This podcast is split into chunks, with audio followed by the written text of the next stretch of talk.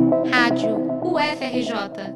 Informação e conhecimento, conhecimento, conhecimento. Pela primeira vez na história da Copa do Mundo, a sede da competição é em um país do Oriente Médio. O Catar é uma monarquia absolutista e islâmica que possui leis restritivas em relação à liberdade das mulheres, dos homossexuais e da imprensa. Com a Copa, vieram à tona na mídia internacional as violações dos direitos humanos que acontecem no país. Segundo o pesquisador Tiago Duarte, do Núcleo de Estudos do Oriente Médio, o NEON, da Universidade Federal Fluminense, o Catar ignora os direitos humanos e encobre as violações sob a alegação de que esses fatos são culturais. Tiago reforça que, pela restrição de liberdade de expressão, poucos são os que falam por muitos. Quem são essas pessoas que estão falando que são os costumes delas?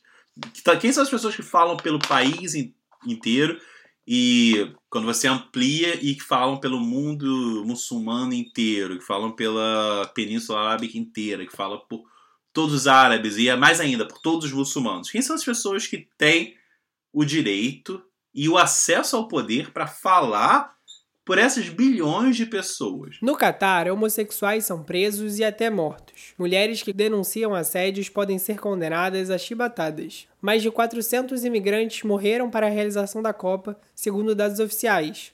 Já o jornal The Guardian estima que, na verdade, foram mais de 6.500 mortos. Caso denunciem situações como essa, jornalistas são perseguidos no país. Mesmo com o descaso à integridade de mulheres, imigrantes e homossexuais, o Catar foi escolhido para sediar a Copa do Mundo. Outros regimes totalitários também já receberam o evento. A Itália fascista em 1934, a Argentina sob ditadura militar em 1978 e a Rússia, na última edição em 2018, com o governo de Putin. Apesar disso, para o pesquisador do Neon, estes países tinham e têm tradição no futebol, diferente do Catar. O que acontece nesta edição é a intenção do governo Qatari de criar uma vitrine para o mundo, mantendo uma boa imagem do país, ainda que desvalorizem os direitos humanos. Será que isso está relacionado com o Islã, já que o país é islâmico? A religião se baseia no Alcorão, um livro em que, segundo os fiéis, está a palavra de Deus, além de preceitos morais.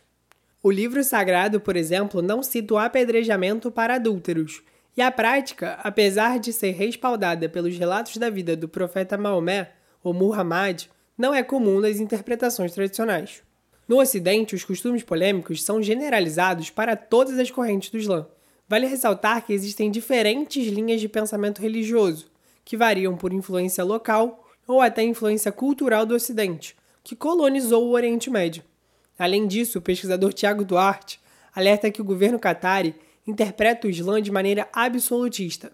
Por isso, as ações feitas pelo país sede não podem ser vistas como culpa da religião. Se você passa a tratar tudo de ruim que acontece no país muçulmano através da ideia do Islã, então você deveria passar a tratar tudo que acontece no país cristão através da ideia do cristianismo. O que é uma questão, obviamente, e que a maioria dos ouvintes, eu creio que concordaria que é um tanto absurda. Mesmo com a opinião internacional, Tiago acredita que o governo Qatari não irá valorizar os direitos humanos tão rápido, mas torce para que a situação melhore no país. Reportagem de João Guilherme Toasco para a Rádio UFRJ.